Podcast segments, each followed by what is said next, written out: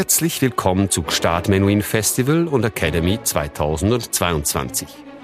Ein paar Minuten, um mehr über unsere Konzerte zu erfahren. Wiener Sturm und Drang, Maurice Steger, Christophe Croiset und Il Pomo d'Oro. In den 1770er Jahren werden die deutschen Lande von einer Strömung, dem Sturm und Drang, erfasst, die bald danach auf einen beträchtlichen Teil Europas übergreift. Die erst später aufkommende Bezeichnung geht auf ein 1776 verfasstes Stück des Dichters Friedrich Maximilian Klinger zurück.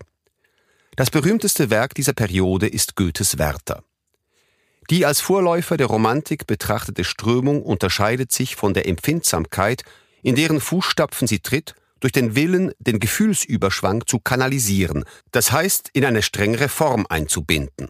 Das Programm des Ensembles Il Pomodoro in dessen Zentrum die wichtigsten Wiener Vertreter dieser Strömung, Haydn und Mozart, stehen, führt uns von den Anfängen mit Wagenseil bis zur Vollendung mit einem selten gehörten Werk von Heberle dieser bedeutsamen künstlerischen Bewegung. Georg Christoph Wagenseil, Sinfonie G-Moll. Georg Christoph Wagenseil, ein Zeitgenosse von Karl Philipp Emanuel Bach, war einer der Wegbereiter der Wiener Klassik. Als Lieblingsschüler des kaiserlichen Hofkapellmeisters Johann Josef Fuchs und später als Lehrer mehrerer Mitglieder der kaiserlichen Familie, insbesondere der jungen Maria Theresia, der er die Grundlagen des Cembalo-Spiels beibringt und die ihm im Gegenzug einen äußerst inspirierenden Italienaufenthalt gewährt, den er nutzt, um sich mit der italienischen Musik vertraut zu machen, ist sein Werk heute zu Unrecht in Vergessenheit geraten.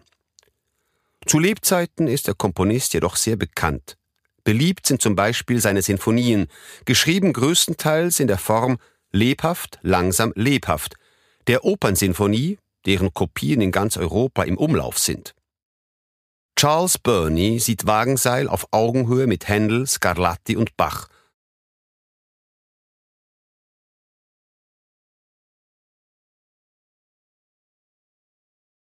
Der soll kommen, der kennt sich aus. Aus gutem Grund. Wagenseil begnügt sich nicht nur damit, ein produktiver Komponist zu sein, sondern tut sich auch als ein glänzender Pädagoge hervor. Seine 1751 veröffentlichte Klavierschule wird bis ins frühe 19. Jahrhundert hinein Generationen von Pianistinnen begleiten. So unterrichtet er als einer der ersten an zwei nebeneinander stehenden Cembali. Eines ist für ihn selbst und eines ist für den Schüler bestimmt. Anton Heberle, Concertino S-Dur für Blockflöte und Orchester. Neben der Tatsache, dass er ein österreichischer Komponist war, der von Ende des 18. bis Anfang des 19. Jahrhunderts gelebt hat, ist nur wenig über Anton Heberle bekannt. Außer, dass er wahrscheinlich der Erfinder der Stockflöte, auf Ungarisch Chakan ist, eines kuriosen Instruments, das, wie der Name es bereits sagt, sowohl zu musizieren als auch als Spazierstock benutzt wurde. Kein Wunder, dass diese Flöte beim Wiener Publikum der Biedermeierzeit, das mit Begeisterung dem Musizieren unter freiem Himmel frönt, hervorragend ankommt.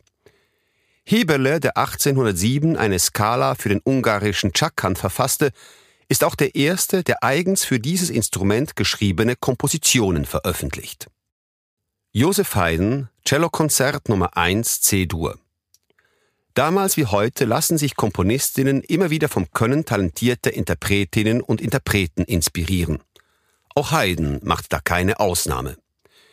Die Musizierenden, die ihm die Fürsten Esterhazy zur Verfügung stellen, gehören zu den Besten in Europa. So zum Beispiel der Cellist Josef Weigel, für den er zwei wunderschöne Konzerte komponiert. Eines in C-Dur und eines in D-Dur. Bis sich das moderne Publikum an ihnen erfreuen kann, sind allerdings noch beachtliche Umwege nötig. Bis zum Beginn des Sozialismus in der Tschechoslowakei sind viele von Haydns Partituren für die Öffentlichkeit nicht zugänglich. Die meisten sind auf Schloss Esterhazy und auf anderen ehemaligen österreichischen Adelssitzen unter Verschluss. Erst Ende der 1950er Jahre werden die Türen zu diesen verschollenen Schätzen für Wissenschaftler wie Robin Slandon geöffnet und mit großer Euphorie Dutzende von Meisterwerken wiederentdeckt. Darunter befindet sich auch ein kleines Wunder, das der Nachwelt beinahe für immer entgangen wäre, da es in mehreren Teilen verstreut ist. das Cellokonzert in C-Dur. 1961 wird es von dem tschechischen Musikwissenschaftler Oelrich Pulkert aus den Schätzen des Fonds Radenin im Prager Nationalmuseum geborgen. Die erste zeitgenössische Aufführung findet im darauffolgenden Jahr anlässlich des Musikfestivals Prager Frühling statt und wird zu einem Triumph. Das Interesse hat seither nicht nachgelassen. Marc Vignal hält fest, dass das Cellokonzert eine spektakuläre Dimension hat, die die drei Violinkonzerte nicht im gleichen Maße aufweisen. Das außergewöhnliche Finale Allegro Molto ist ein wahres Feuerwerk, das durch seinen Schwung und sein Temperament fast wie ein Perpetuum mobile wirkt. Cello und Orchester stacheln sich gegenseitig so an, dass die Ritornellen des Orchesters gegenüber denen vom Beginn stark zusammengedrängt sind. Der Solist spielt geradezu atemlos, mit schwierigen Passagen im hohen Register und man versteht sofort, dass dieses vor 60 Jahren noch unbekannte Konzert zu einem der beliebtesten von Haydns Werken geworden ist. Wolfgang Amadeus Mozart, eine kleine Nachtmusik. Streicherserenade Nummer 13, G-Dur, Köchelverzeichnis 525.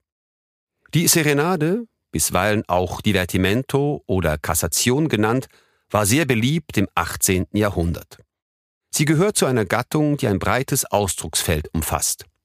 Von der Kammermusik für Blasinstrumente bis zum vollständigen Sinfonieorchester stellt sie für Komponierende eine sehr flexible Bezeichnung dar. Meist zur Feier von bestimmten Anlässen komponiert, die Hafner-Serenade etwa zur Hochzeit von Elisabeth Hafner, die Posthorn-Serenade zur Abschlussfeier der Studenten der Salzburger Universität, erlebt sie mit Mozart ihren genialen Schwangesang, um dann der Sinfonie Platz zu machen.